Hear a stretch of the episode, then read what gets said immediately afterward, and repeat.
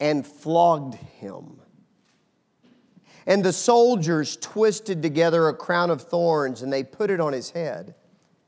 And they arrayed him in a purple robe. They came and said to him, saying, Hail, King of the Jews! And struck him with their hands. Pilate went out again and he said to them, See, I'm bringing him out to you, that you may know that I find no guilt in him. So Jesus came out wearing the crown of thorns and the purple robe.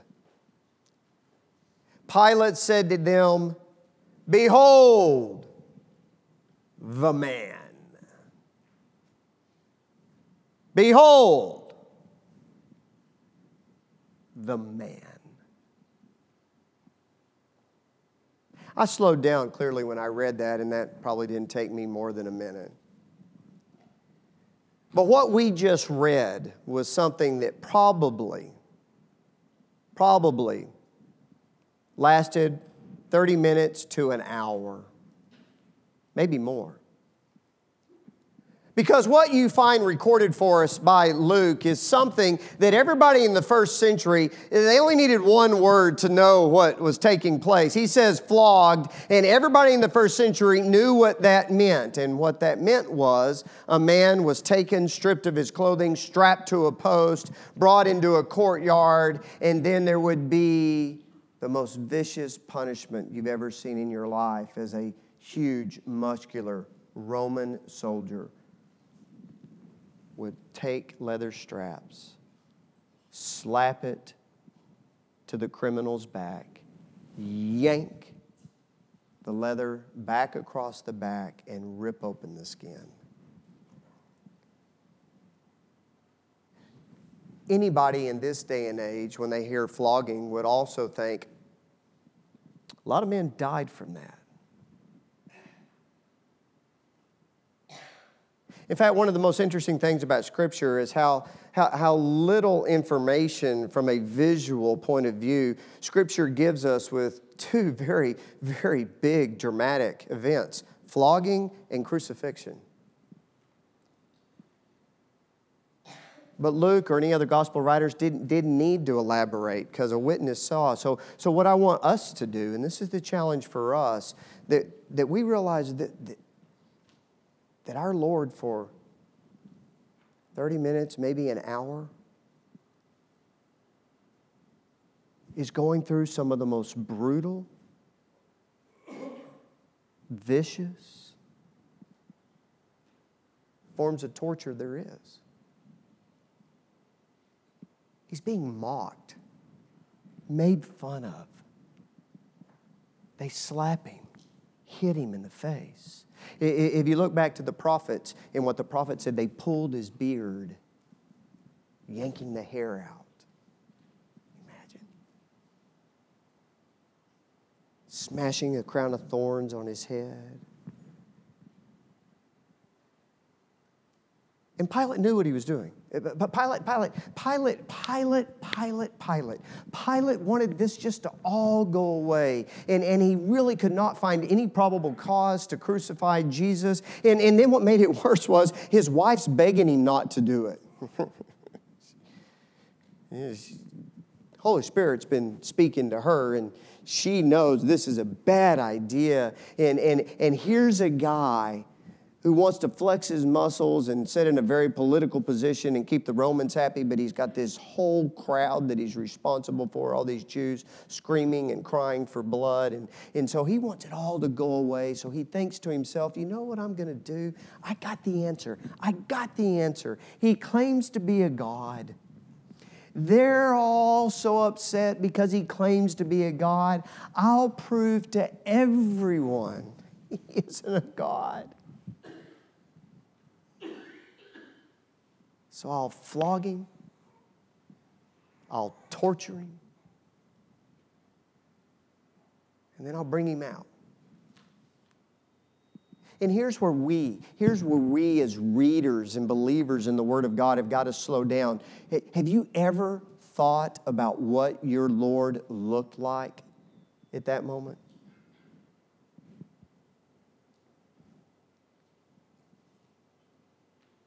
He didn't come out like this.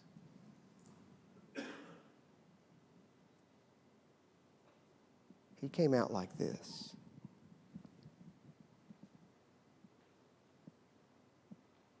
And Pilate says, Behold, the man. Behold, he's just a man. What I want us to do over the next few minutes is do something that, that, that, the Spirit tells us is, is a truth about our Lord. And the Lord became, our Lord, the Word of God became flesh, and He dwelt among us. And, and, and what I want us to do and, and bear in mind is that there's a challenge for us. There, there is a great challenge for us as disciples of our Lord 2,000 years later to actually see Him as human. I don't know about you. I don't know about you. But, but I grew up going to Bible class uh, all my life. I had wonderful parents and was in Bible class. You didn't miss, you had your lesson. And I have never, I have never, and I can't remember a time, but I have never questioned my Lord's deity. He's always been the Son of God. He's always been God. In the first century, they never questioned his humanity. He was a man. They saw him as a man. They struggled to see him as a God. And so I want us, I want us to take the time this morning to recognize that our God, our Lord Jesus, was indeed flesh and blood. And he became flesh and blood for many reasons. But one of the reasons that Scripture shares with us from the book of Hebrews is that he became flesh and blood so that he could sympathize with us so that he could know us. He would know our plight, and so that he could be a friend to us. And so this morning, I, I want us to see him in his humanity, and I believe what this will do for all of us. It is it's going to enhance not only your knowledge and your understanding of him, but your love for him. And Lord willing, at the end of this lesson, you're going to be able to say, He knows me. He gets me. Because He does. I, I, I know, I know what Pilate was doing. Pilate was trying to mock him. Pilate was trying to prove to everybody, you know, in God, look, he's a man. But I want to suggest to you to some extent, Pilate was exactly right. He was a man. But his weakness and his humanity in no way diminishes his deity or his greatness. Our Lord Jesus is going to experience great joy. He's also going to feel great fear. He's going to know the pain and the sting of, uh, of pain, and he's going to know what it's like to be anxious and to worry. He's going to know an emotion that is so intense, he'll cry. In fact, our Lord cries often and our Lord Jesus is going to bleed. So, for just the next few moments, let's paint the picture. Let's paint the picture of the name Emmanuel, which means God with us. Uh, the first thing I want us to look at when we consider this is that our Lord was a Lord of compassion. In fact, more than likely, he had such great compassion for the masses because of the way that he grew up. You know, one of the most interesting things about Scripture is that we have no, no history, hardly at all, from birth to 30. Is that not the craziest thing in the world? Nothing.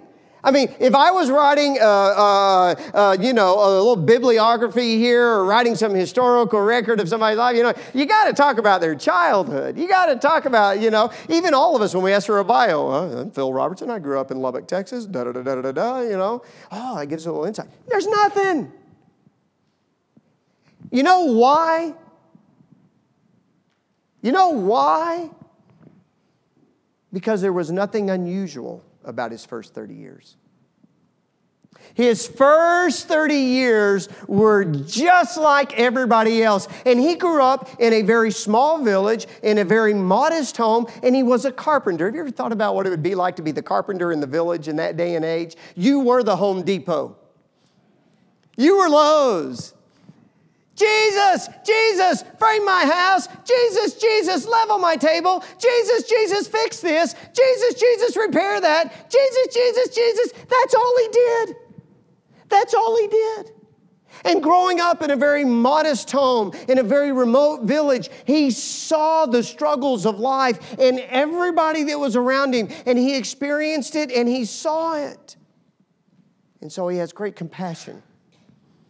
He has great compassion on people.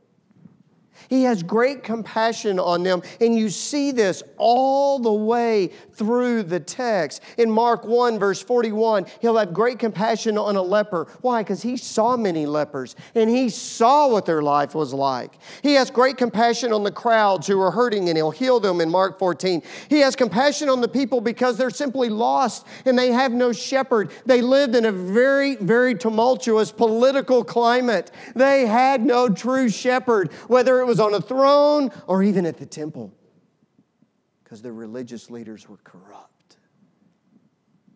He has compassion on a crowd who had nothing to eat for three days in Mark 8. He has compassion on a widow. Oh, that's an amazing story. You know, the widow of Nain. Well, why, why would our Lord just all of a sudden just stop a funeral procession? Why would he all of a sudden stop and just, it, it, it says that he had great compassion on her. Maybe it's because he knows someone very dear to him, who was a widow.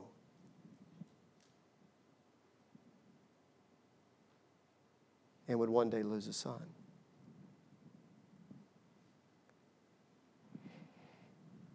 His heart is revealed in his teaching. And, and, and, and what we find that, that even in his teaching is you find that our Lord, our Lord is always, always focusing on our need for compassion. You remember the story of the Good Samaritan? You remember the story of Good Samaritan? What, what, what made the Samaritan different from all the others? He had compassion on the man.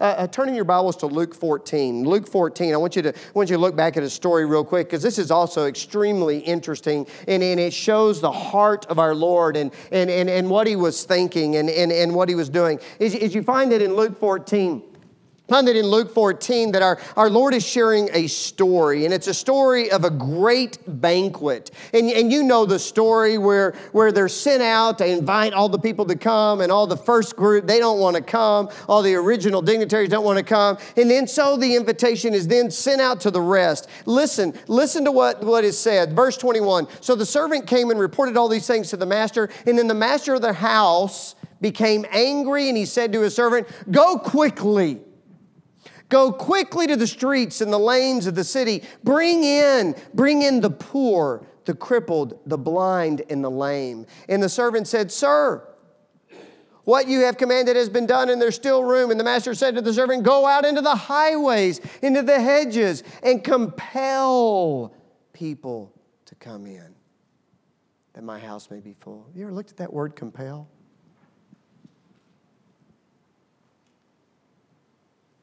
The, the servant is going and getting the lame and the downtrodden, the hurting.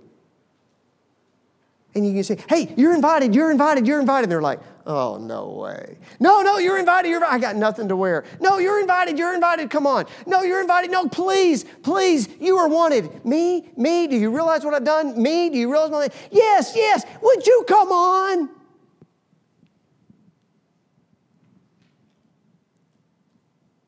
What it reveals for us is our Lord's heart for all of us. Would you come on? I don't care. I know. I know your pain. I know what you've done. I know. It's His compassion. It would really be extremely impossible to overestimate the impact of our Lord's compassion on the masses. especially with the invitation to meals in that culture. A meal was a sign of fellowship, a meal was a sign of status, a meal was a sign of purpose. And the Lord says, Come to my meals. He gave them dignity, He gave them value because He was a man of compassion. Our Lord knows what it's like to be left out. He knows what it's like to be looked down upon. He knows what it's like to have no money. he knows. And so his heart, his heart goes out to those people. In fact, our Lord was so common. He was so common. Even when he performed miracles, people went, Isn't that that carpenter? really? For 30 years. 30 years. He was a man. So he has compassion on humanity. Uh, the next thing that's really interesting to notice about our Lord is, is, is, is that he is filled with emotion. And what you find here is that because he is an emotional being, just like every single one of us, he, he, he feels the emotions that we feel. Uh, our Lord was hungry. I've often found that interesting. Here's a guy who could turn stones into bread if he wanted to. Here's a guy who could feed thousands. Why would he ever go hungry? How could he ever go hungry? I, I tell you what, have anybody flown recently? Anybody flown recently? They make you take out all your food now. Did you know that? I was going through, I, I, my wife is a dietitian, keep me in prayer. My, and, and, and so I, I usually try to eat pretty healthy. And I remember I had, I had a big thing of, of almond butter. You ever eat almond butter? You know, you get almond butter and you made it, it, it costs like $92, uh, uh, uh, you know, for just an ounce of it. So I'm going through TSA and they flagged me. They flagged me. And they confiscated my bag. I'm like, what's going on? What's going on? They said, what is this? And I'm like, it's almond butter. Oh, we're not sure. But I here, here's an apple. Try it. It's great. No, no, no, no, no. I said, what are you going to do? We're going to throw it away. No, you're not. I said, is there another option? We escort you out. I said, let's go. They took me out of the airport. And I ate all that almond butter real quick. And I came back in. Our Lord knows what it's like to be hungry. He knows what, if he knows hungry, he knows hangry. Yes. He knows he, he was thirsty. He, he was tired. In fact, have you remember the story when he falls asleep on the boat? Remember the story? Have you, have you ever kind of, if you fallen into this trap, Jesus goes, I'm going to teach a lesson here. There's going to be a little storm come up. I'm going to make myself fall asleep. And they're going to have to wake me up here in a moment. And I'm going to go, what? No. No. No. He was a man and he was so tired. He was so emotionally drained and physically drained from the days and the days of ministry and work. He literally slept through a storm.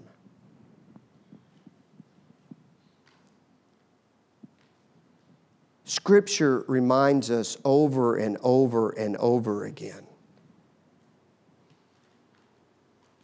that our Lord was not some call, calm, cool, collected, debonair of a guy who rode in and out of town as if he didn't have a care in the world, as if everything was totally uncontrolled. No. No man does that. And so, as a man, as a man, he experiences what men experience. He has strong desires. And, in fact, here's what's interesting. He shares with his disciples I have longed to eat this Passover with you. I have longingly, longingly looked forward to this time together. Uh, here's what's interesting in Luke 7 he's surprised. Wait, Wait, if you're God, how are you surprised? I mean, shouldn't he be calling his shots any moment now? Any moment now? Watch this kid. There he is. Told you he's going to come around the corner. Watch this. Here he comes. Oh, would you? I didn't see. You know, no. The centurion's faith is so strong. Jesus goes, "This." Uh, and not only is he surprised, he's caused to wonder. He goes to his hometown of Nazareth and he performs all these miracles in front of all the people that he loves, all the people that he's grown up with his whole life, and they show no faith in him at all. And he's just like, You've got to be kidding me. Really? Really? Have you ever felt the frustration of sharing truth or sharing common sense or sharing reality with somebody and they just don't get it and you're looking at them going, Really? And you're just beside yourself. And you explain it 15 different ways and you're like,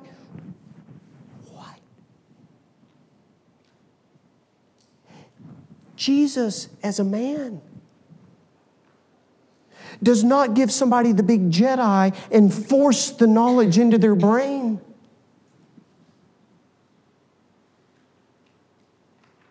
He allows the free will to take its course. And as a man, he wonders, he gets angry. Our Lord got angry. There's many references in Scripture to his anger. He grieves. Uh, here's what's interesting in, in, Mark chapter 10 and in verse 14, they, they, they, start pulling the kids away from him. Oh, the Lord doesn't have time for kids. The Lord doesn't have time for kids. He, he got indignant. Can you imagine how that scene played out? Know, that scene played out, all these adults around, and you can see all the apostles. Oh, they keep the little kids away. Keep the little kids away. Hey, little kids. Oh, would you start those kids? Get out of the way, out of the way, out of the way. And the Lord sees it and goes, Hey, stop it. Bring the child here. How else do you define indignant? I don't see our Lord going, guys, oh, come on, bring the children. No. In fact, I'm going to imagine that anytime a kid showed up, any other time, the puzzles went. Kids first. Kids first.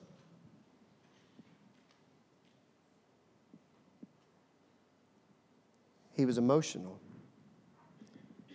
He would be moved to a sigh. In fact, in Mark 7, he's with a deaf man and he just looks into the heavens.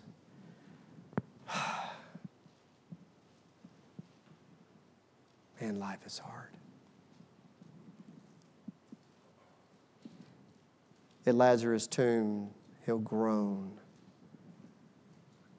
Oh. Life is hard. In the garden, he prays in agony.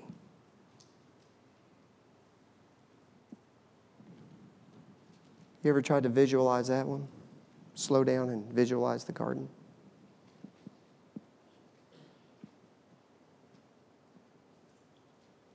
Your Lord the master you've been following for three years, the man you've placed all your faith and trust in, the man who's confused you greatly at times, but other times has reassured you like nobody else can, and he's over there and he is shaking. And he is crying. And he is sweating. That it looks as if blood is popping and going down his face. And he doesn't stop. He hasn't even got to the cross yet. And he's miserable. Miserable.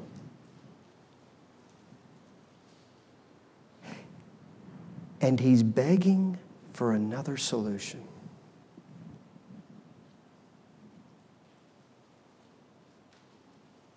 He's begging for another way.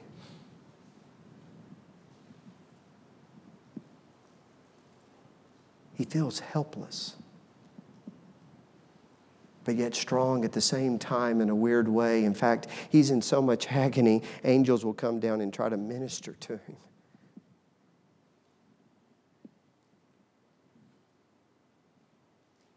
The fact of the matter is, sometimes when we're hurting so bad, when we are so anxious, there's, there's really nothing anybody can say that's going to make you feel better.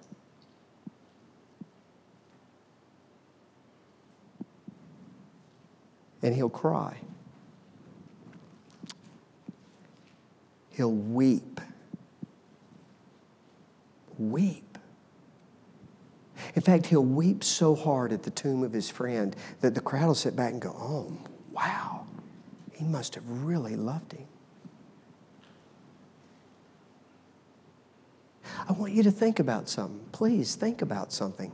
I, am in no way diminishing his deity. I'm in no way suggesting that in any way he's not God. But what our Lord does is he becomes a man. And even though he trusts in Scripture and he trusts in the Father, he's living the human experience. and he's crying his eyes out. Crying his eyes out. In the days of his flesh, Jesus offered up prayers and supplications with loud cries and tears to him who is able to save him from death. And he was heard because of his reverence. And if there's anything that shows us, if there's anything that shows us our Lord's, our Lord's humanity, it's, it's that he truly was a man of sorrows. Uh, and maybe the, the most, the most, or the greatest evidence of all is we see his humanity when we see not only his dread of, his, of the cross, but we see him on the cross. I want you to just consider a few passages, a few passages as, as we listen to Jesus speak of his dread of the cross. In Luke 12, he says, I came to cast fire on the earth, and oh, oh, I would that it was already kindled. But I have a baptism to be baptized with, and how great is my distress until it's accomplished? How great is my distress?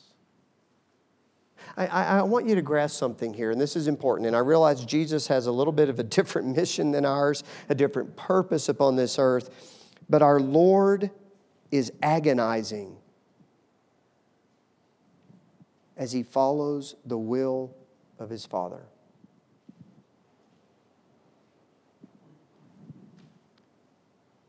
When Jesus talks about a broad way that leads to destruction and a narrow way that leads to life, he shares that because he knows.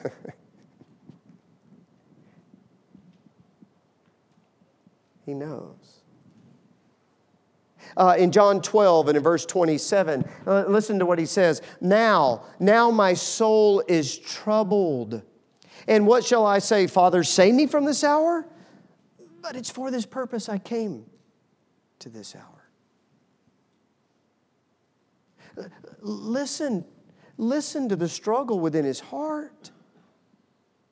And then in Luke 22 and in verse 44, in being in agony, he prays more earnestly, and his sweat became like great drops of blood falling to the ground. It shows his struggle. Uh, one commentator says that in the Greek, this idea of conflict and struggle is, is, is describing more of an inner struggle more than just physical pain.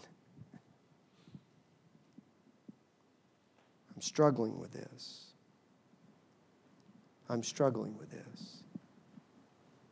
And as we're reminded again in Hebrews 5, verse 7, in the days of his flesh, he offered up prayers and supplications with loud cries and tears to him who is able to save him from death, and he was heard because of his reverence. And if you want one more final truth, and some evidence of his humanity. He died. He died. Can, can anyone doubt that the cross was every bit as horrific as Jesus anticipated it to be? Yet he willingly endured it. He willingly endured it to fulfill the will of his Father. I want you to see and understand that we have a Lord who understands. We have a Lord who understands how we feel, who knows pain and the consequence of dealing not only with challenges physically, but dealing with the consequences of other people's sins. He knows the frustration of living in a fallen world, and, and, and, yet, and yet Jesus also knows the way we think when we're hurting. He has compassion. He has emotions. And even when he's suffering, he has mercy and love toward the seeker. He has indignation toward the Pharisaical and the self righteous, just like you do. And you know what's interesting? When you listen to the words of the Apostle Paul, maybe this is exactly what Paul was referring to in Galatians 4:19 when he says, "My dear children, for whom I am again in the pains of childbirth, why? Until Christ is formed in you." I want you to feel and know the heart of your Lord. That even as you go through the human experience like he did, that He can be formed in you. Uh, let's wrap it up with just a couple of passages that show his capacity for sorrow. Uh, and, and, and one, of these, one of these is in John 11. In John 11, in verses 33 to 35, you'll notice that when, when Jesus saw her weeping, when he comes up to Mary and Martha, and, and, and, and the Jews also come and they're also weeping, our Lord is greatly moved and he says, Where do they lay him? And they, and they said, Over here. And says, Jesus wept. He's groaning in his humanity. One commentator by the name of William Barclay reminds us that our God is actually living out our life. He enters into an ordinary home with an ordinary family. He was not ashamed to do an ordinary man's work. He knows what it's like to be tempted. He knows and he shares love as well as judgment. And he was even nailed to a cross and he weeps. Let's just be honest, folks. Humanity's not easy.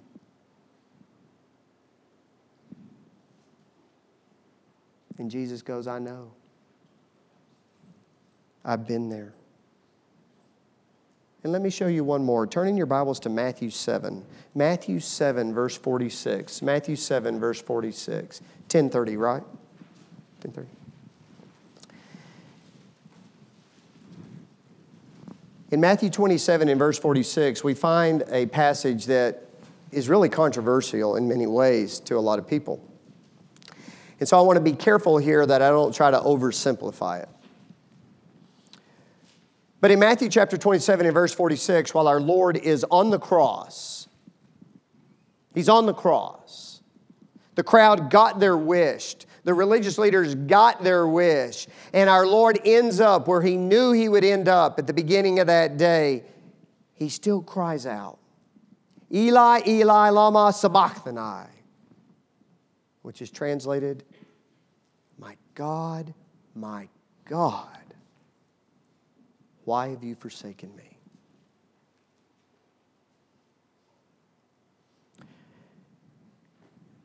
I believe that in one way, what Jesus was actually doing was he was teaching a lesson on the cross. That line there comes straight from Psalms 22. In fact, that's the opening line. If you know anything about Jewish history, when they would go to the synagogue or any time and somebody would grab a text, they didn't say, hey, turn to Psalm 22. Uh, things weren't numbered like that. They would usually recite the first line of a passage and everybody knew where to go. And so maybe what Jesus is actually doing while he's on the cross and suffering and dying, he's saying, Go and read this psalm. Because it's a powerful foreshadowing of everything that he would endure that day. Pierced my hands and my feet. All of it's there. It's a very powerful messianic psalm. Jesus saying, read it. Read it. It's happening. But I think that would only be half of the story. Because you never feel more human. You never feel more feeble than when you feel forgotten. And sometimes in our greatest misery, in our greatest pain, when we're engulfed in the greatest sorrow, we feel so alone. We hurt so bad. We feel forgotten. My God. My God. Why have you forsaken me? Now, I don't believe God left him. But I believe Jesus felt it. And there is some powerful symbolism in the world going dark. and the light is no longer there. And the darkness fills the world. My God, my God. When you feel abandoned,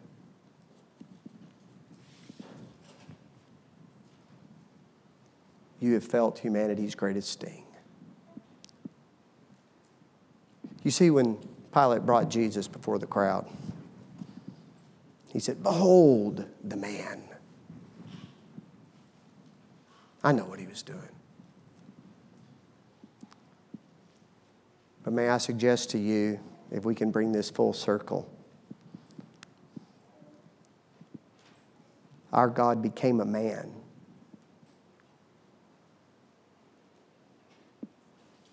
So he could take us by the hand, look us in the eye, and say, I know. Come. Come Come with me. I want to take you home. I want to take you home. And what a joy and a privilege it is that we have a Lord who sympathizes with our weaknesses. We have a Lord who understands firsthand our struggles. We have a Lord who motivates us to fight through this existence, just like He fought. We have a Lord who inspires us to lead others, even as He led. And we have a Lord who motivates us to excel the best we can at this human experience. in 2 Timothy 1 and verse 12. I think Paul got it. In 2 Timothy 1, verse 12, Paul, seeing and experiencing the human experience, much like his Lord, he said this I also suffer these things. Nonetheless, I'm not ashamed. I'm not ashamed. For I know whom I have believed, and I am persuaded that he is able to keep that which I've committed unto him against that day. What a joy it is to have a God who loved us so much. He became a man. He became a man. Grab his hand. Walk with him. Thank you so much for your kind attention.